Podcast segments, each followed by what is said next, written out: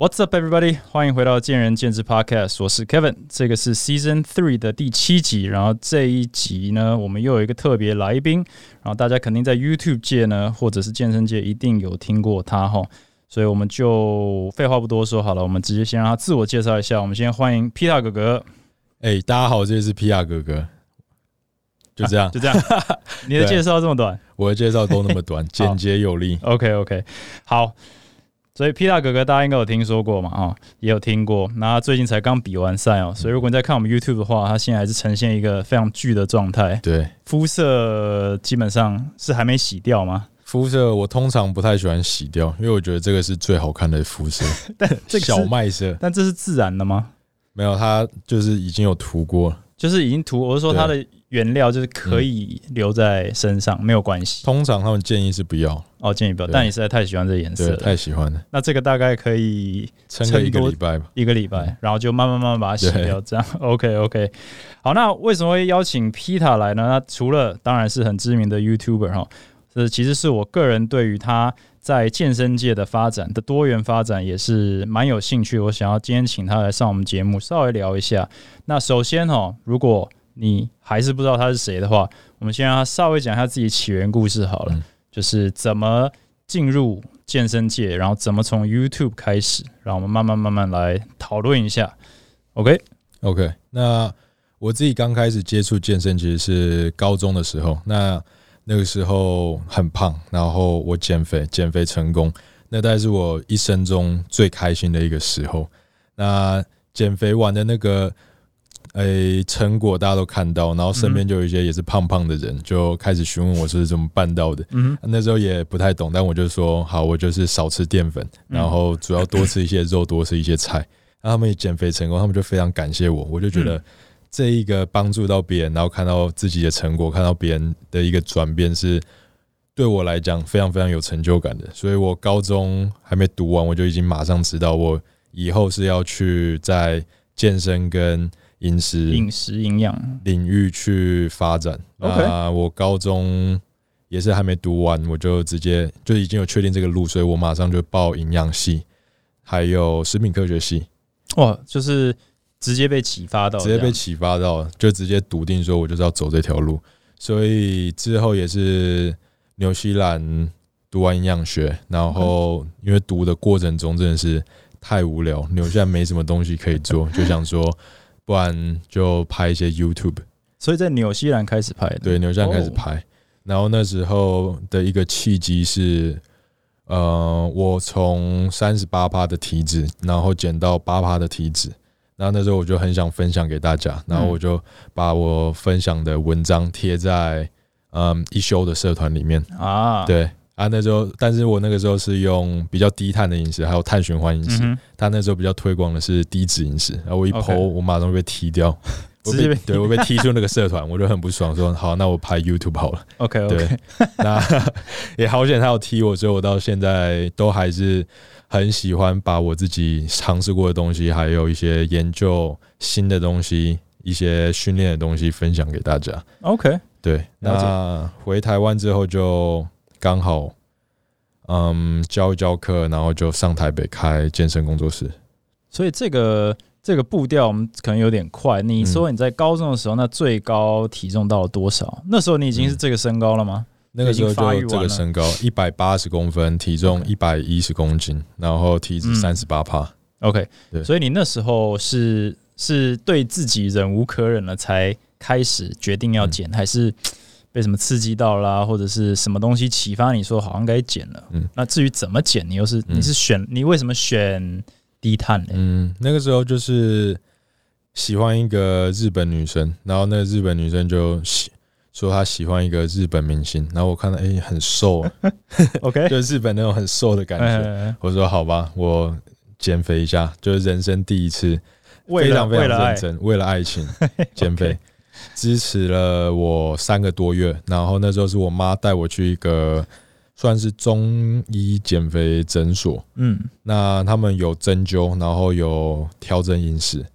那我到最后觉得，其实针灸好像没什么太多用处，主要是那个饮食，他们把碳水化合物尽量降的比较低，可能。比较多来自于的还是可能根茎类的食物或者是水果，嗯，然后他就说你蛋白质跟蔬菜就是一比一的吃，然后多吃一点，所以整个营养素看下来的话，碳水化合物可能十趴到二十趴，然后蛋白质大概三十到四十趴。然后其实他们也是也是用 complex carbs，对对对，其实虽然没有讲明，但其实就是那个那个概念这样。对，所以很成功的直接减了三十公斤，三十公斤体脂减了三十趴这样。没有没有，那个时候体脂因为没运动嘛，所以体脂三十八大概减到二十几帕。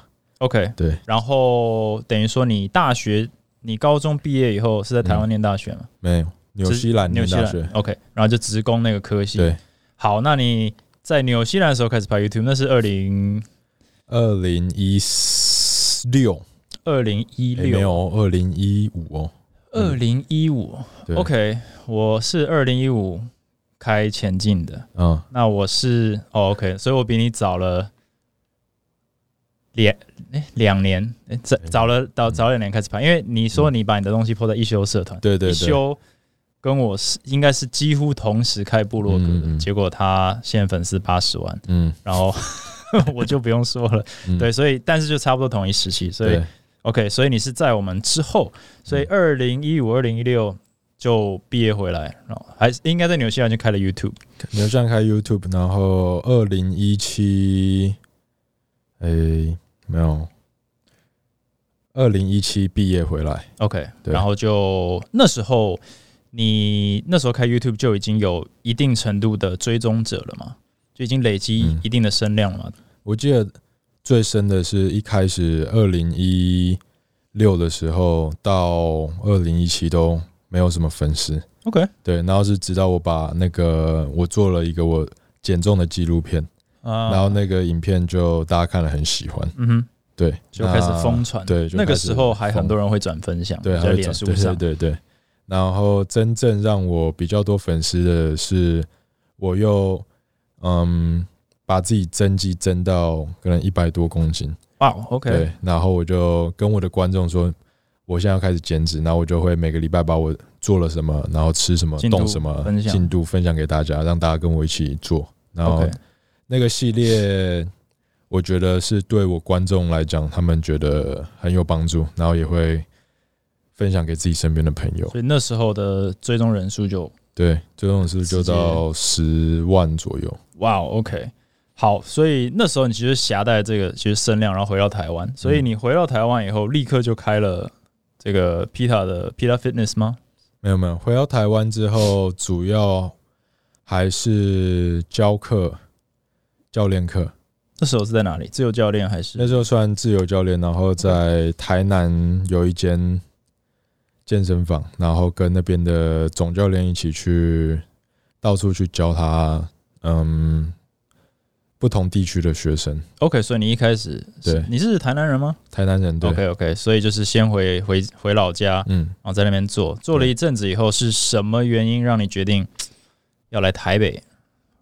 其实那个时候就很想要往台北发展，因为其实做新媒体的东西，很多的活动都还是在台北。哦，也是。那我一个月可能没事就要跑两次台北，那我就觉得，不然我就在台北去发展会比较好。那其实从小的梦想是当厨师，所以我一开始原本想要开健身餐，但是我又不知道怎么去往餐饮那边发展，所以就想说，不然就先从健身房开始开启，毕竟那是我自己比较懂的。嗯，对。那 Pita Fitness，呃，至少从我的认知是，你们从一开始就有营养师这一个，你要说这个选项好了，等于说你一开始的理念就是，呃，教练跟营养师配合，然后提供这个综合服务给学生。那虽然其他工作室也有有一些会有了，或者大型健身房，那为什么你一开始，当然你的背景包含，你认为这个东西是一定要这样子做，嗯，或者说你一直到现在。都还是这样子做，嗯，因为我觉得其实你要最有效的达到训练的成果，还是要靠吃跟练同时发生，嗯哼，还加上休息，所以就是我们讲吃睡练，你少了任何一项都很难把你那么辛苦练的东西，把它身体发挥到完整的修复，嗯，所以应该最有效的去达到体态控制或者是嗯增肌或者是力量，都是要靠饮食跟训练一起。但是大部分的教练们，他们有些可能没办法把饮食把学生饮食顾得那么好，或者是他们不太懂饮食这个东西。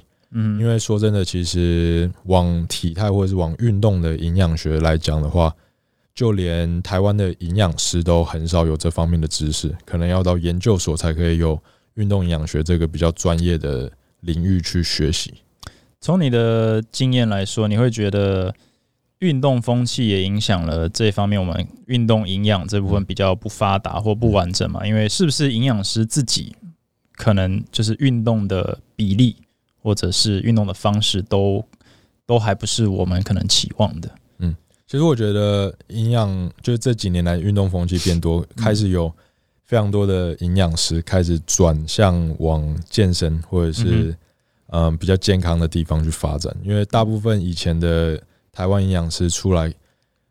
往医院那边去发展的话，可能都是以你已经生病了，然后要怎么吃。但运动对，但运动本来就算是预防你发生这些东西。嗯，那营养也是可以做到相同的效果，所以他们又会开始往说，那我有运我我有营养的专业，那我也开始去学教练训练的专业。那这样子再搭配在一起，也会是很好的一个发展性。嗯哼，对，你呃。插播一个问题好了，你会以教练自居优先，还是以营养师自居优先？我其实自己对营养这方面会比较优先一点，多一点点。我觉得我，因为我个人对这个是真的非常有兴趣，就觉得说身体跟营养真的是太神奇，完全就是就是真的是可以影响你身体的方式。对。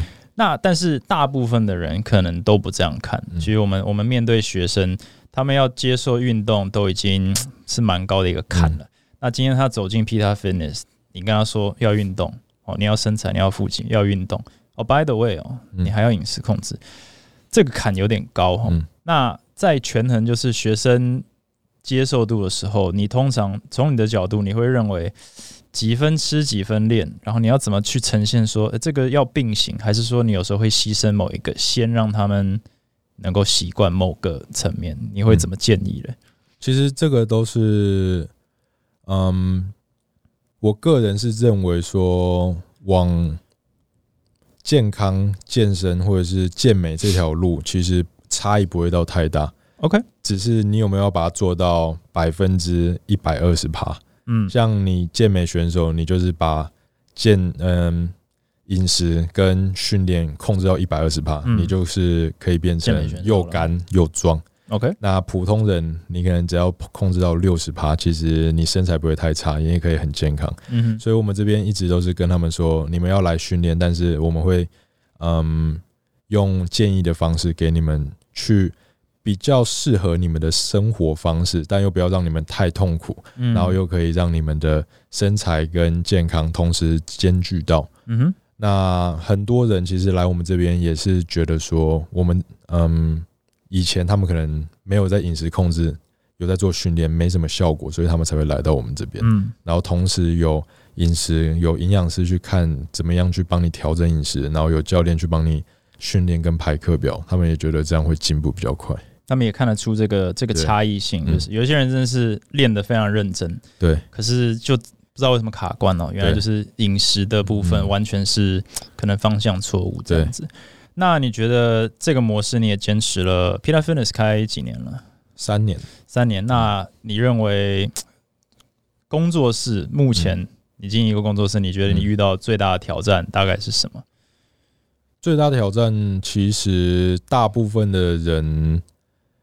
嗯，他们教练课会继续一直续课，但饮食课他们好像觉得说，哦，我今天已经知道自己大概怎么吃，然后就嗯，就之后就不再去营养的课，然后就自己大概抓，大概抓一下。可是这个成效，其实我觉得这也人之常情，很多人也是上了食堂教练课，就会跟教练说。我自己先练一下，嗯，那饮食也似乎也是如此，只是大家可能会觉得饮食又更可以靠自己来抓，那这是一个可以克服的，还是你觉得也是一个市场成熟之后，嗯，营养师被重视就会改善这样子？我觉得这个真的是还是要跟学生们教育他们说，我们应该要把你的目标分周期性的。嗯哼，就有段时间，嗯，你在减脂的期间，我们还是要更认真的去盯住你的饮食，因为。诶，我刚可能没提到，我觉得减脂期间饮食是七分，训练三分。OK，对，OK，所以在减脂期间，我们真的需要营养师非常多的去介入。但你减完了两个月、三个月，我们让你休息一下，顺便转换成增肌期。那那个时候教练课表可能也会稍微改变一下。那那个时候你要自己去抓、自己去用是还 OK 的。但下一次你要在减脂的时候，就会用不同的方式或是不同的营养素下去帮你调配。那这个时候你再回来，我们才可以在。更加的去帮你，嗯，调整到更好的状态。我觉得你刚刚说减脂其实特别重要，我觉得这个观念也应该说不是很特别，但是很也蛮重要的。就是说，因为是不是因为我们减脂的时候，其实有点在消耗身体，嗯，所以你如何去消耗它，如何去保护它，其实反而变得很重要。不然你反而会把它搞砸了，嗯，就像我们的新陈代谢之类的。对对对对。很多重点来自于这，对很多人就是一想到减脂就好，就吃很少，然后加有氧，嗯，但一开始一第一个月一定会有效，之后马上就卡住，就是你的代谢被被你搞得太差，嗯哼，对。然后这种事其实还蛮呃蛮糟糕的，是因为它是一个很长期，它是一个永久的一个一个搞砸，对，所以这个观念。尤其对女生，可能很难去给她调过来。对，就是一直做有氧，少吃多动嘛。但每一次会越减越辛苦。我觉得这也是我们呃想办法在调整的一个观念。这样子。好，那你刚刚有提到，其实你一开始其实想要开餐饮。对，诶诶，你说餐盒还餐饮？就是走饮食，走走饮食。所以你后来也开了 Take Take。对，我这样应该没念错吧？没念错，非常的厉害。那这个名字是？这个缘由是什么呢？当然，Pita 我知道。那 Take Take，然后你最终还是选择跳进去，是是终于找到了，比如说你你学会哎这个产业大概摸索了，还是找到适合的合伙人，是怎么就又投进去另一个另一个产业？Take Take 先讲他名字的来源，他是我们纽西兰原住民，就是毛利语。OK，里面中圆形啊，原始的感觉，所以我们哦。比较接近的是说，我们的餐盒里面用的都是原始圆形食物，就比较原始，没有调味太多的，然后尽量都是用最温柔的方式去料理，比如说疏肥，比如说蔬菜也不要去大火去滚它，就是 OK OK，简单清，保留住它的营养素，就让它有最原形的东西把它呈现出来。那当初。我其实就在台北到处一直去找不同的餐厅来吃，嗯，然后就找到一间我觉得它是可以把它转型成健康餐厅的一家嗯店，就找到一个模板，对，找到一个模板，然后就去跟他们老板谈，然后就有去一开始有去合作这一家，把这家一起开起来，对。就就就是 P 就是他给他给吗？对，就是他给他给。所以它原本已经是一家餐厅了。对，然后我们把它的东西再调的再更健康一点，然后再加入我们自己更多蔬菜的元素啊，更多蛋白质，然后把营养素比例调整一下。那原本这家餐厅，他他就是在试图做健康餐盒吗？没有，原本也不是，它就是你就是，但你那你会也不说看上它，但是你会。你是觉得它特别好吃，还是你觉得这个比例好像 OK？嗯，还是怎样会让你觉得说这就是我要的模板，只要改良一下就好？我觉得这个就是我要的模板，因为其实我们健身人吃的东西，嗯，说真的都很难吃，但 要找到要找到比较长期可以把我自己的饮食控制好的方式，就是把它做的好吃。那这件就是好吃，然后蛋白质够。我觉得这个是重点，但你就是把它的可能原料再再原始一点这样子，因为我也我也当然去你那边吃过，我是觉得真的很好吃，尤其是酱料。对，然后我我记得我看到你最近又把你的酱料再调的更更低热量更低热量点，但是味道有保留。对，我是还没吃到了，但改天要再去试试看这个新的酱。没问题。然后你已经开了是两两家两间对，所以你。但是我现在我看放眼这个餐盒也是打得非常的火热哈。那你们的定价应该我认为好像是稍微比较高高一点点，嗯但是是因为你们对于材料的比如坚持，还是你们分量其实比较足？因为我自己的感觉是有一些餐盒蛮好吃的啦，但吃不饱。对对，这是一个很大的问题。对，那你们的走向，你们是要吃饱，那稍微贵一点，或者说原料要好，稍微贵一点，但让让客户自己决定。我们这边其实都是做好一个餐盒，都是先由我把这个餐盒的营养素算好，再来决定它的用它的成本价去算它的价钱。OK，对，所以我个人觉得一个餐盒你吃至少要三十克蛋白质。嗯，那男生的话，我会抓到大概六十克，就是运动完你要去吃，你要吃饱一点。嗯，那。蛋白质一定也是要足够。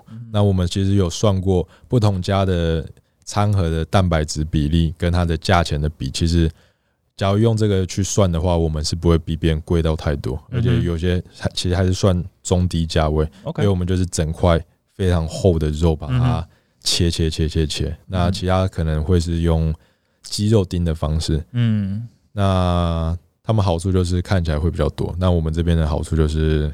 整个蛋白质的量会实际量了，你们是你比较在乎，就实际上给了多少？对我比我们比较在乎的是你蛋白质到底真的有没有吃够？嗯哼，嗯，OK。那第二个当然就是调味一定要对好吃，对，因为我看像是很多 YouTuber 就是天天吃，对对对？都不会腻这样子，对对对，觉得很赞。诶，那再来。这个好像也是做了一阵子哈，然后好像又又是觉得挑战不够呢，又决定要开始打电商，是不是？所以你又开启了，应该说你一开始没有做 Peter Mart，对你一开始就是出乳清，嗯，对不对？那一样是看到了市场的，就是好像又是一个可以进攻的一个地方，还是一样也是在你的理念之下，说你今天要帮助大家改善体态。或者是迈向健康，那补充品你认为也是个必须，你才开始走这条吗？还是是一个综合体这样子？对，其实讲真的，我自己就希望是我可以把，嗯，买，因为以前从出名开始就一定会有很多不同的补给品厂商来找来找。那之前原本都有在帮别人推，但是我自己认为的是，我需要把这个产品从头到尾，它是怎么样完成，怎么样去调味，加了什么样子的东西，都搞懂，把它包起来，再卖给我的消费者，再卖给我的粉丝们，这样我自己会比较安心一点，才能够是真正的诚心推荐，这样诚心的推荐它。那其实我从去年开始就一直很在乎大家肠胃道的。问题，OK，所以关于这方面的补给，我们也是尽量是把它加到我们的乳清里面，嗯，所以它会有很多是帮助你可以更快的去消化，比如说蛋白质，帮助你去提升你蛋白质的吸收率，然后减少你，嗯，可能蛋白质分解的不好，在你肠胃造成的一些损伤之类的，嗯，那也是有了解到这一块，就是开始做高蛋白粉这一块，才又去。从头到尾的学习了一个产品是怎么样包装出来，然后也可以更嗯安心的去说，我卖卖给你们这个，我推荐给你们 PR Protein 是非常正确的一个选择，大家可以安心的去做购买。了解。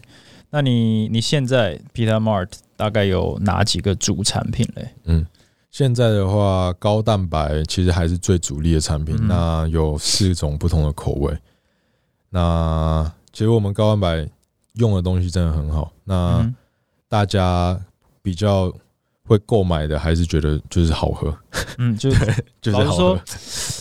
我觉得大家最终大部分的人了，看的还是价格跟好不好喝，对，顺不顺口。嗯那你今天这个刚好喝到那种良心产品，当然算赚到，但很多人还是以价价钱在看了。对，那你有其他的其他的产品也有。其他产品现在有一个是椰奶优格，那个就比较特殊，最新的。对，那个我们在做了自己找厂商，然后自己手工调配了一年半，然后才做出来。那椰奶优格那是我以前在纽西兰吃到，因为国外很多，我觉得台湾没那么在乎什么 lactose intolerance 那种东西。那台湾人很多其实乳糖不耐，但他们不管。嗯，所以我觉得 对硬吃、照吃、照吃普通的乳制品，但他们不管。那我觉得这未来会是一个市场，像是燕麦奶也打出来哦，就一些最近台湾超多哎，对，Oatly 是主要的牌子嘛。对对。那虽然这些东西会比较贵，然后讲真的，我们现在目前这个产品也比较卖的没那么好，但未来假如大家有发觉说，呃，吃这个对你的肠胃，对某些人的肠胃比较好的话。其实我觉得会是一个很不错，然后很酷。台湾又只有我们在比较做的比较大的一个产品。嗯哼。那另外一个就是益生菌，那是那种胶囊胶囊的。对。那这个的话，我们是特别去找国外有助于增肌减脂的益生菌。那这个专利的菌加下去之后，其实再加上嗯绿茶萃取。然后再加上其他照顾你肠胃的菌搭配在一起，其实主要也是往体态，然后去照顾你的肠胃为主。绿茶萃取就帮我自己发嘛，它是因为我以前在燃脂记里面有听过，是真的是有这个实际的效益吗？还是燃脂比较像是一个包装过的名词？所以它是增加你的新陈代谢，对，增加增加新陈代谢为主。对，OK，那单纯喝绿茶也可以吗？单纯喝绿茶，因为它主要是里面有个叫 E G 什么 G F，嗯哼之类的，那个量会比较少一点，所以萃取出来当然就是比较那个剂量比较足。对，那另外一个我们产品未来还是会出其他不同的东西，但我们一直把持一个观念，就是一定是研究证实有效的东西，我们才会出。所以，呃，员工也一直问说，为什么你不出 B C A A？感觉很好卖嘛？对，感觉很好卖。其他家应该也不高，对啊，其他都在做。那我就说没办法，我觉得这个东西没什么效，我就出个最普通的肌酸。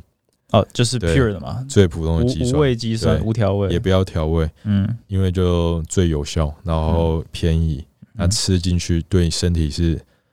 九十五帕的人都会有帮助。嗯哼，嗯，我自己是有吃过，我我好像就是那五帕，嗯，就是没帮助的。不是说没帮助，就是理论上有时候会有那种储水效应，你会觉得比较肿。我我也没那个感觉。哦。然后另一个就是你的力量或者你的那个续航力可能会好一点。哎，好像也还好。不过实际上还是可以，还是可以吃啊。等于说它也没有什么害处这样子。那我们讲到这里哈，其实就已经有一个感觉，有一个 theme，就是你好像比较喜欢。也不是一不到不计代价，但是你比较会坚持说你你你做事情的原因是什么，所以你会去，你不是以比如说这个 这个利润会有多少而去开，比如说你的这个餐盒的成本计算啦或者什么的，健身房也是一样，你可能觉得诶营养师的东西本来不好推，但你还是要做，那 Peter Mar 的产品也是一样，所以呃你是你是如何去？第一个先扛下这么多不同的角色，你肯定有一个团队协助你嘛？那也可以稍微讨论一下这个。那另一个就是皮塔一整天在做什么？你的时间分配，还有你如何去维持你的就是对于这么多事情的热情，还有我们就说核心精神好了，因为有非常多现实面要考量啊，成本啊，团队啊，甚至 TA 都不同，那那怎么忙得过来？嗯，其实。先讲到利润那边，我个人是真的必须跟大家说，我们餐厅最近是完全没有在赚钱，是是因为因为物价真的是暴涨暴涨，我们餐厅完全没有在赚钱。那明年初真的会跟着其他餐厅一样，都会涨一波，涨啊，扛不动了，真的是扛不动。甚至原本有在卖牛肉，我们算一算，我们卖一份牛肉都在这，都每卖一份就亏一份的钱。要停要停产了吗？对，牛肉要先停掉。现在这个 podcast 预告一下，以后那现在赶快去吃。对，什么时候停？呃，现在就只剩那个现场可以买得到。对，库存。对，哇，OK。那工作室的部分也是，就是我们工作室也基本上没有说会赚到太多的钱。但我个人认为说，一直支持我到现在，就是我真的很爱健身这个东西，嗯，很爱饮食这个东西。很多人会问我说。啊，你那么爱健身，你可以健身到几岁？我跟他说，我活到老，我活到几岁我就健身到几岁。我一生就是要投入在这个健身产业里面。我去接其他的业配，其他不同呃产业的代言，嗯我到最后还是把这个钱再重新拿回到健身产业这里面，嗯然后把这个东西做得更好。嗯哼嗯哼，那我觉得会一开始我从台北，其实跟我创业的那些人，到现在大部分都还是在跟着我，因为我嗯找的就是一样很爱这个产业的人，嗯那他们也不会说计较太多，可能有的时候钱赚的比较少，就是他们永远都是把健身先摆第一，然后金钱摆第二，嗯就是跟我一样的志价值观。价值对，跟我一样的价值观，因为我也不会在乎说，我今天赚了很多钱，我不敢不想把它分出去，嗯因为这样其实真的留不到很好的人。嗯，那也是因为这样，所以大家知道说自己拼了多少，就可以拿到更多的东西，就有点像健身一样，你有嗯拼，你就一定会成长。嗯那懂健身的人其实就懂这个道理，你一定要去拼。那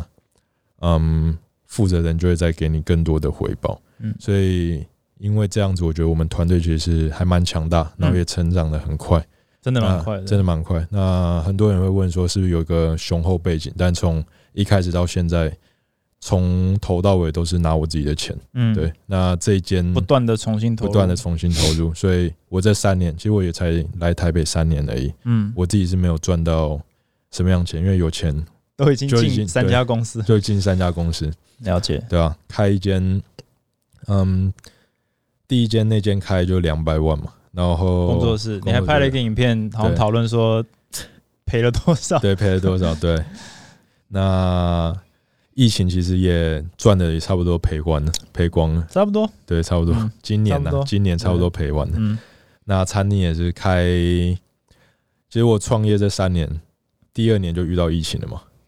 也是哈，对啊，我一九年三年两年在疫情中度过，对，所以对我来讲很辛苦，很辛苦，但一直支持到现在，还有我们团队的都继续陪着我，就是我们真的都很爱健身。嗯。我不管是面试行销，不管是面试设计，不管是面试餐厅人员，我都会先问他们自己的健身的经历，跟嗯，到底有多爱健身这条路。所以等于说你的核心精神是说，你今天不要只是来找一份工作，嗯你真的是要想要为健身产业工作，这样。嗯所以你刚刚这样子，你是一个那种亲力亲为的老板嘛？嗯就是说，你三家公司所有的，比如说 project 或者是找嗯谁，你都会掺一脚。对，就有时候回去台南，他们可能就会说，是不是我只是把名字挂上去？嗯，就你怎么可能做那么多事情？对啊，对，啊但是我真的从头到尾，我能参加的东西，我就会参加，除非嗯不是我专业的东西，那我就是看了然后给建议这样。OK，对，那你的时间，你认为你是一个？我的感觉，你是一个极为自律的人，嗯还是你会近乎工作狂？然后另外就是你的时间分配怎么做？你的一天长什么样？几点起床啦？嗯因为你还要训练，我们对大家可以稍微聊一下，你还要比赛，嗯，对不对？你然后你还要经营，嗯然后 YouTube YouTuber 的生活又是另一个对，那个外物很多的，对不对？你现在也是接很多，也不说接了，就是你有很多合作，嗯甚至连那个那个英文英文的那个，那算广告还是你有拍一集？就是广告也算合作，也对，算合作，对啊你的时间分配一天睡几小时，嗯，感觉没在休息。呃我其实真的睡很多，我觉得这是最重要的因为你睡少，就很多会听到很多哇，创业你要嗯。不能够睡觉，一天要只能睡五个小时，然后一天工作十六个小时，嗯。我有那样子过，因为我来台北的时候，刚开始我就是睡健身房，早上啊。八点起来工作，然后工作到晚上十点，然后睡健身房。倒房，头就睡。倒头就睡嗯，然后睡起来早上练，然后又上班。但我觉得这样支撑你顶多半年，你就会累倒，嗯。你就对这个东西没有热忱的，你就觉得嗯为什么我要那么累，为什么要创业？嗯所以我现在其实睡都会睡满八个小时。OK，然后很自律的点就是，我一定九点之后就尽量不工作，然后十点一定要躺在床上准备睡觉，OK，然后就睡到早上大概七点八点起床。那有在备赛的话，就是一早起来开始踩有氧，对。那没有在备赛的话，就是起来工作，然后大部分嗯，一个新的事业出来的时候，会需要投入在那边最多的时间。对，但是到最后，其实我也会把呃每个人不同的专业的东西拉出来，然后给他们去做，这样我事情自己就会比较少。嗯，因为其实有一段时间，我会想要什么东西都去参与，然后嗯，什么东西我都想要管的很多。但我到最后发觉说，这样子我自己会没有时间把身为负责人的事情跟创业的事情做好，因为我自己是认为创业的那个人是要不断的去创造新的机会给公司，可以去做到更多的，嗯，不管是收入或者是合作的机会。那假设你自己是一个创业家啊，你时间全部都要花在公司，那好不容易有一个其他异业合作，或者有一个老板想要找你开会，你就说不好意思，我这两个礼拜都没时间，都排满，那就会少会少很多这种好的机会。但是你的角色其实要去拓展这个事业，而不是维持这个事业。对，维持事业你要找到对的人去去放在那些位置上。对，所以就是把自己的角色定位要定得很清楚。那创业的人就一定是要去找新的机会，往远方去看，从比较大的局面去看未来这产业是要怎么样去走。那管理的人就把新的事情的问题抓出来，跟旧的事情的问题抓出来，然后再统合一下。那专业人员就做好自己专业的本分。嗯，对，就你不要身为一个创诶创业的人，不要身为一个老板，然后你要去管太多专业的人的事情。嗯哼，这样就会大家的时间。都卡在那边，然后没有分好自己的责任，就没有分工。其实就大家都在做重复的事情。对，所以分好这个角色之后，我觉得需要的时间就是，可能礼拜一、礼拜五你因为整天需要坐在那边开会。嗯哼。二三四你就有自己比较多不同的时时呃时间去做自己呃，比如说 YouTube 或者是跟别人合作的事情。嗯，对。YouTube 是自己剪吗？不，不是，有剪不可能，对，已经不可能。我想说，这个也自己来的话，就太累。以前是吧？以前是，以前是。那我觉得你这个思维，就是从管理的角度，是真的是很成熟，而且你蛮年轻的嘛，二十二十六，二十六七嘛，都快大你一轮了，对不对？但是，就是我觉得你今天，我们那天也开玩笑，就是说，你你真的是以一个创业家在。也不说自居，但是自我定位，你并并不把自己局限为说哦，我今天就是一个教练，或者营养师，或者是健身房老板。那有点像是我就说，那你的你的终极目标是什么？你今天已经在健身产业里面哈，就是跨足非常多领域了。那你是不是还有下一个领域要跨足？是你在准备或者等待机会到来，然后要创一个在健身产业里面的，比如说一个。皮塔元宇宙的概念这样子，一个 Pita Verse，对不对？现在因为我知道你有，我也你也有这个涉猎一下，对对对，疫情期间，对对，好像 我的来宾都有点涉猎这个。但是 Peterverse 的概念，你是想要把它全部拉在一起，然后让它能够就是互相升华，还是还是有没有这种想法？对，到最后当然就是把健身相关的东西全部可以做的都。做，然后全部串在一起。但其实这几年来，我觉得广度已经有了，所以接下来不会再有新的太多太多的东西。接下来就是往深度去走。那下一步的话，我个人是觉得，嗯，健身产业到目前来讲，已经有一点，嗯，对我来讲，算是大家都在赚相同的一个钱，就这个饼已经。没有那么大，所以已经进，已经没有像你是说，嗯，成长还是有，只是对有点慢，有点慢，有点到高原期了。还是说这个模式或者这个产业里面能做的事，嗯，差不多就这样了。嗯，都是都是对，就是能做的都有差不多都那样。那赚钱的商业模式能跑的，大家都已经跑过。OK，那一个学生能被就是。真的会想要买教练课的学生，或者真的想买饮食课的学生，就差不多都是那样。嗯哼，那你要再去拉更多的人进来，其实我觉得都算难。所以我们接下来下一个应该会是希望是培育的，是下一个年龄层的学生，让他们知道健身这个东西是对他们是更好的。那可能五年、十年之后，现在有在健身的人，他们的小孩。长大就会有更多人对健身是有兴趣，因为嗯，对我来讲，我在这个年纪，很多的家长是不接受他们的小孩在健身产业里面，他们觉得这个是一个不稳定的。你说以工作的角度，以工作，他们觉得这是一个不稳定的产业，那他们也不会想要花钱投入在这个里面。但要是我们现在可以把我们现在这一批的观众教育好，五年、十年之后，他们的小孩长大就会有。更多的时间、跟金钱、跟兴趣，再回到运动、回到健身上面，有点像是产业风气。对对对，要要现在就扎根的概念。对对，所以下一个阶段比较像是把嗯健身的带给大家的好处跟形象再做的更好一点，然后同时也是会切入到嗯学校跟一些嗯。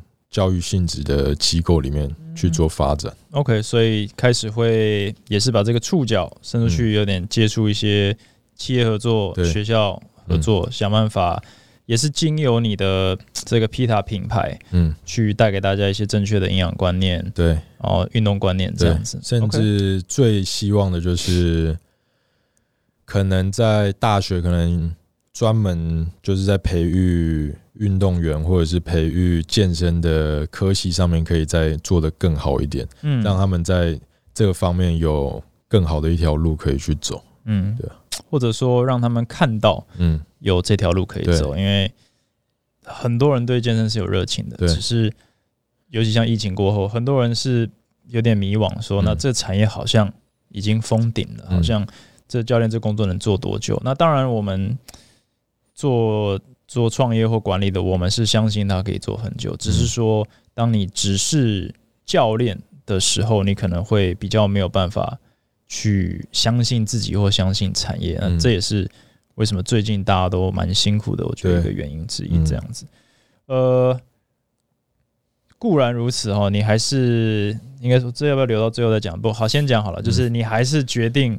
除了工作室以外，嗯，你还要稍微啊，再把你辛苦赚来的钱再给他，再给他 all in 说话下去。对，所以最近又又在搞一个 project，对，就是你顶了一家，对，大概多大？两两百多平，两百平，然后是要把它改造成什么样的一个场馆呢？因为健身房大家都看过嘛，两百平的健身房现在全台北都是，到处都是。那 Pita Fitness 的健身房，你想要带给大家什么样不一样的东西嘞？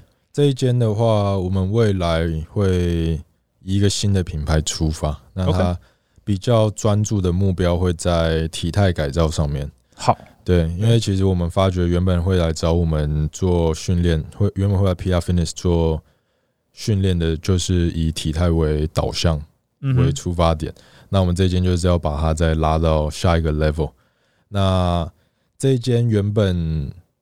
为什么会想要做？就是我觉得台湾有很多很厉害的选手，或者是很厉害的嗯教练们，他们其实过得非常非常的辛苦。嗯，他们把一生的积蓄，把每天的时间，把自己的生命拿出来燃烧，燃烧之后，他们好不容易拿到一张卡，拿到一个名次，然后然后继续回到他们教课，还是一个教练，然后继续教课。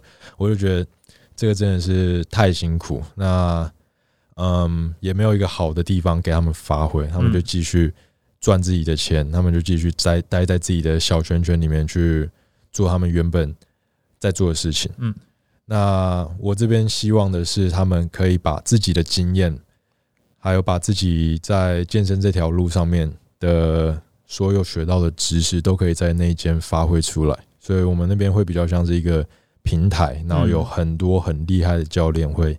进驻在那个里面，OK。那进驻在里面的同时，其实我觉得现场训练的那个气氛、那个 vibe 是很重要的。所以进去里面，学生应该都会非常热，非常就是被他们影响到的那种感觉。对。然后再加上我们星期天是会整个空出来给他们办活动，所以不管是研习课啊、讲座、备赛课程、团课，他们都是可以去。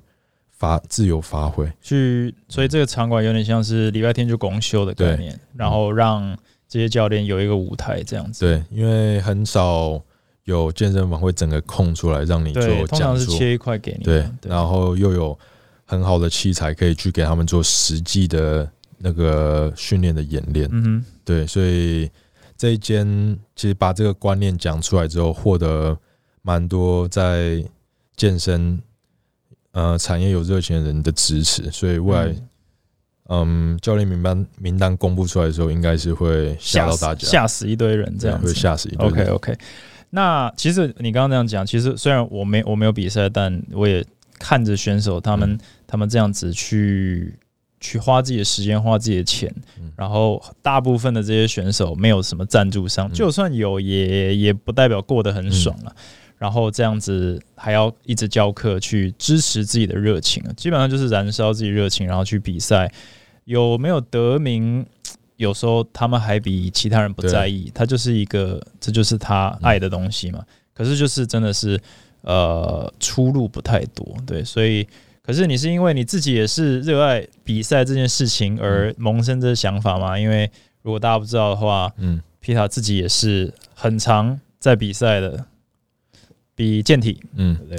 其实我自己是比赛，真的对我来讲就是一个兴趣，因为我发觉我一不比赛，我体态就会跑偏很多。我一定拿来约束自己的。OK，我一定要我一定要比赛才会持续进步下去，才会逼自己。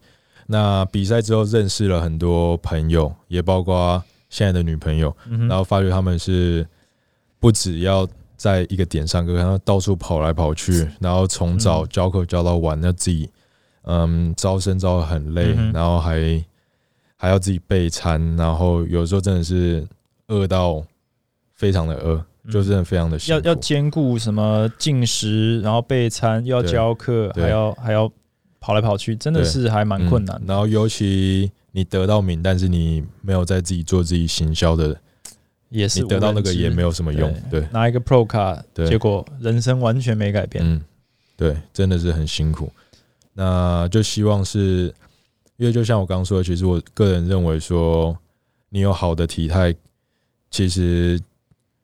每个人做的东西不会差到太多。那健美选手只是把它做到一百二十帕，那用他们的热情跟他们的方式去激励底下的学生，然后去带更多的好的选手出来，是我未来很想要做的。OK，所以其实比健体这件事情也是一个是兴趣，嗯，应该不是只是为了这个控制自己的身材而已啦，就是兴趣，因为。要能够 balance 这么多东西，真的是我觉得也是，也是一种特殊的人格特质，我觉得才能成为选手。嗯，对。然后今天我问一个问题好了，就是呃，你觉得你们去比赛的时候遇到一些国外的选手，或者你们自己也会追踪一些国外选手，你觉得台湾在台湾当选手，跟比如说在韩国啦，或者是呃美国好了，这个。还是有一些出路上的机会的不同嘛，嗯，等于说待遇啦，或者是就是机会，是不是还还蛮有落差的？嗯，我觉得真的是差非常多。比如说，国外韩国，我是听说他们的选手是，他们健身是人家直接给你钱，然后你去健身，就是领薪水在领领薪水去当选手的那种。对，所以嗯，他们。练的那么好，练的那么厉害，其实是一定的。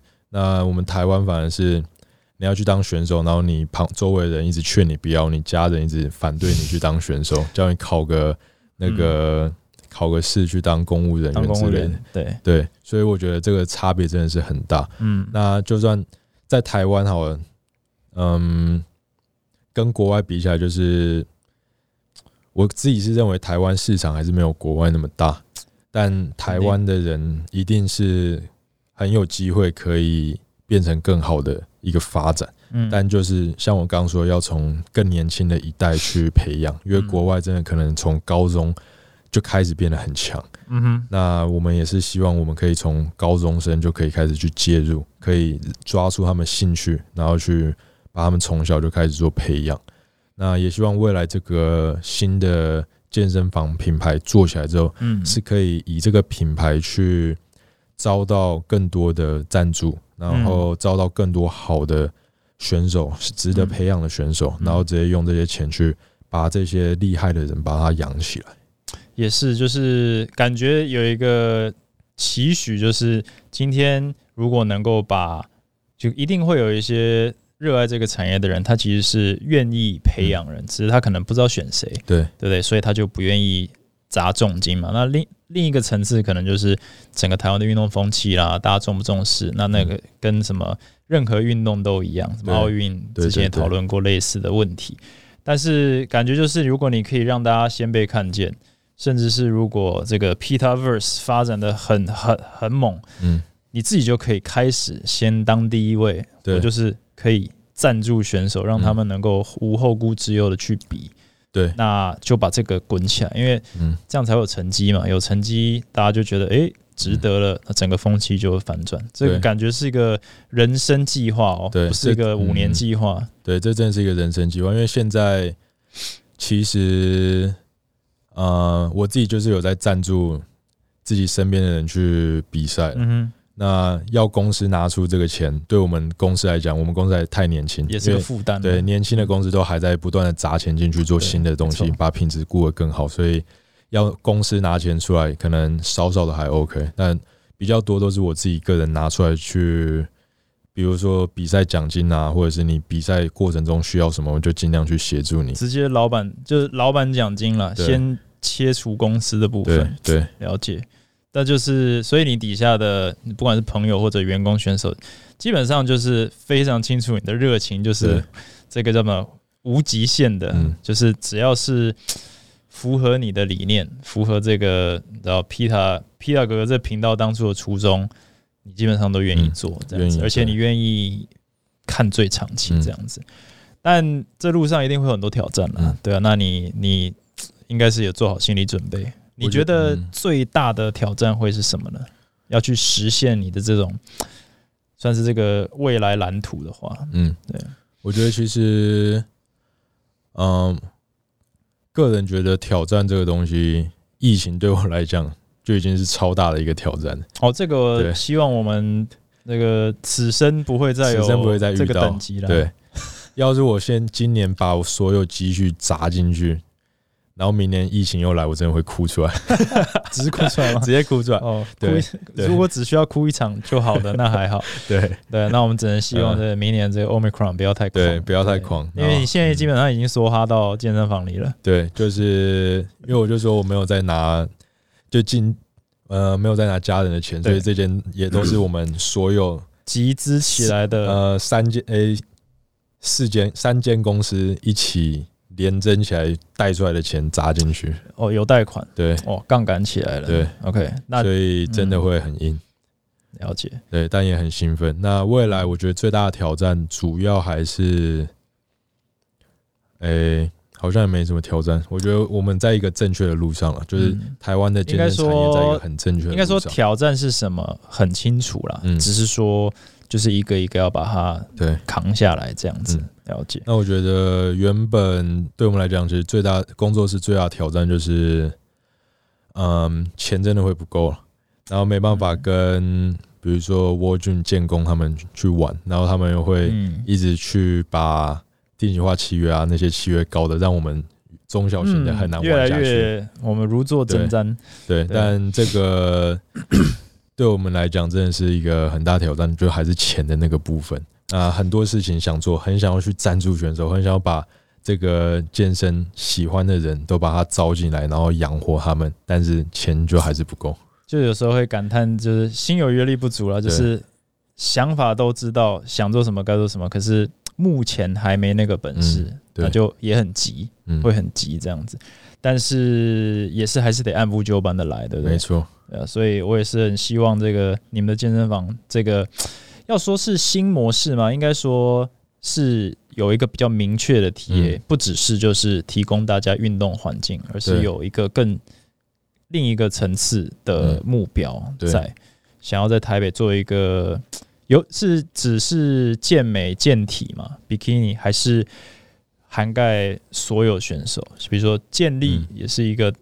很多人热衷于的东西，但你自己可能没有特别去对去钻研，也没有。就我一开始是练健力的哦，对，这样子吗？因为纽西兰那时候只有健力社，他们有健美社哦，对，真的。纽西兰是 bodybuilding 没有很盛行嘛？呃，没有很盛行，好像也是哈，没有听过，没有听过健力社很很不错，所以也是建立出出那个开始的嘛。对，但到最后其实对健身的路比较往健美，然后健体、比基尼发展，所以这里面会比较多是，嗯，除了我们原本的一对一的课，也会比较多是往比赛的走向。呃，就是健美个叫什么？Contest prep？对对对，备赛课程，备赛课程，备赛课程。OK，好，那我们今天基本上已经快来到节目尾声了，已经快一个小时了。对，一瞬间。那其实大家听到这边，其实我今天也是跟皮亚聊了蛮多的哈，就是基本上也是有一个明确的目标当起始点，然后就渐渐的走到这一步。其实感觉你也并不是说我当初就设定好每一个健身环节都一定要有去布局，而是说有多少能力做多少事，但是就是也不去担心说这个是不是 CP 值不高，嗯，反正做就对了。对感觉你的。人格特质有点像是，我们就先 try 嘛，对，做就对了，对，就给他做下去这样。我觉得就是别人都说我很赶呢，或者是我也觉得你很赶，就是很冲，然后冲很快，嗯哼。但其实我因为从健身到现在也健身八年多，一直都在观察这个东西，所以嗯，我觉得这个真的是我喜欢的东西，然后也有了解我才敢这样子去做。也是，那就像大家，嗯。你的以太币掉下来，你相信它未来有发展，你还是会在它掉下来的时候买下去。补仓啊！就所以现在就算疫情来，我相信未来有健身的市场，我还是会把它补下去。了解。那我们再返璞归真一下，你的起始点算是 YouTube。嗯。那 YouTube 走到这里，我们刚刚也节目开始前稍微聊了一下，就是也是一个越来越辛苦的产业。但是最近我看你，或一直以来，或是近几年跟很多。非健身产业的 YouTuber，像什么阿迪啦，或者像 Hook，对不对？就是那应该都是很多的梗啊，或者一些这些交流。那这些个人好奇，这个就是 YouTube 界渐渐就会搭上线啊，成为朋友，然后就开始想一些气话去交叉曝光。它是一个文化吗？还是真的也是哎，就是很合得来这样子？我觉得最主要就是。因为我真的很爱健身，所以我很想要把健身可以带给你的帮助宣传给大家，所以我我一定会邀请很多人不同不同类型的人来健身。那我们礼拜日也都是你想健身就一起来团练。OK，那那个时候 YouTuber 来团练 YouTuber 一起来团练。那那个时候像是阿迪，他刚开始来的时候，他自己也有说，他是因为健身有帮助到他的。忧郁症，那他一开始来也是蛮忧郁，然后我们就嗯持续帮他健身，然后持续去带他，然后他在这上面有找到健身带给他的成就感，因为其实我真的觉得健身比什么东西都可以。更有效带给你成就感。你光是从一开始深蹲二十公斤，你到最后深蹲六十公斤，你那数字是可以看出来。你就先不管体态了，光是生理上的感觉，对对，一个数字是可以明显算出来的。那成就感对于很多人来讲是缺少的，因为他们在这个社会上很难可以找到相同那么。有效那直接那么明白的一个生活中挫折感都比较多，挫折感真的很多。那当 YouTuber 当 YouTuber 其实真的很辛苦，嗯，他们要想的东西很多，他们点阅率会让他们很忧郁，所以我觉得健身这个东西刚好是可以帮助到他们，是抒发情绪，然后帮助到他们心理上面跟生理上面的一个嗯。帮助。那大家一起来健身的时候，其实可以更多互相交流，然后一起成长，然后到最后。变得是很不错的好朋友，这样也是，所以一样出发点就是一直都没变。但如果能因为这样子接触到更多人，让更多人看到运动的好处，嗯，那有点像是就是加分这样子。OK，好，我们这一集呢，我们很谢谢皮塔哥今天哦，他非常忙碌哦，就是真的是这个愿意拨个时间来跟我们录个音，我觉得非常感谢哦。那最后有没有什么东西是还我们今天？感觉都已经全部聊到了，有没有什么东西想要再跟听众稍微讲一下的？嗯，什么 closing remarks 这样子？我觉得就是，假如你有想要做的事情，就直接去做，不要想太多，先先做了再想，先做再想，先做了再想，一直都是我个人觉得我会走到现在，嗯，没有没有，诶。就是没有迟疑过的，就是先做了，你想做什么先做，然后再去考虑之后要怎么样去调整。那很多人不管是健要开始健身，或者是你要开始决定做一件事情，你在先前就想了太多。但我记得之前看过一个老板他说一句话，就是你做出来的第一个产品，要是你觉得它没有很，要是它让你觉得很尴尬的话，嗯，那就对了，那就对了，对，那就对了，因为你。就是要先做，之后再慢慢去调整。你不可能第一个做出来的东西就让你很满意，嗯，几乎不可能。而且如果真的很满意，可能时机点早就过了。这样子，OK。对，老实说，你不讲，你只来上台北三年，我还觉得你已经做了十年了。以你现在做东西的广度还有量来说，所以我觉得也蛮不简单的。好，那我们谢谢皮大哥今天来哈。那如果你喜欢我们的节目的话呢，也欢迎可以直接到 Apple Podcast 帮我们留个五颗星，然后留个言，然后有什么问题想要问皮大哥哥的，也可以直接到我们的 Apple Podcast 或者我的 IG 留言，那我们再看看他或者是我有没有什么回应这样子。好，那这样子我们这一集的这个节目就到这里，那我们就用皮大哥的那个那个 closing 好，OK，我们就谢谢大家。对，我们就下次再见，谢谢大家，大家拜拜，谢谢大家，大家拜拜，Thanks for listening，谢谢 Kevin 哥，谢谢谢谢，感谢。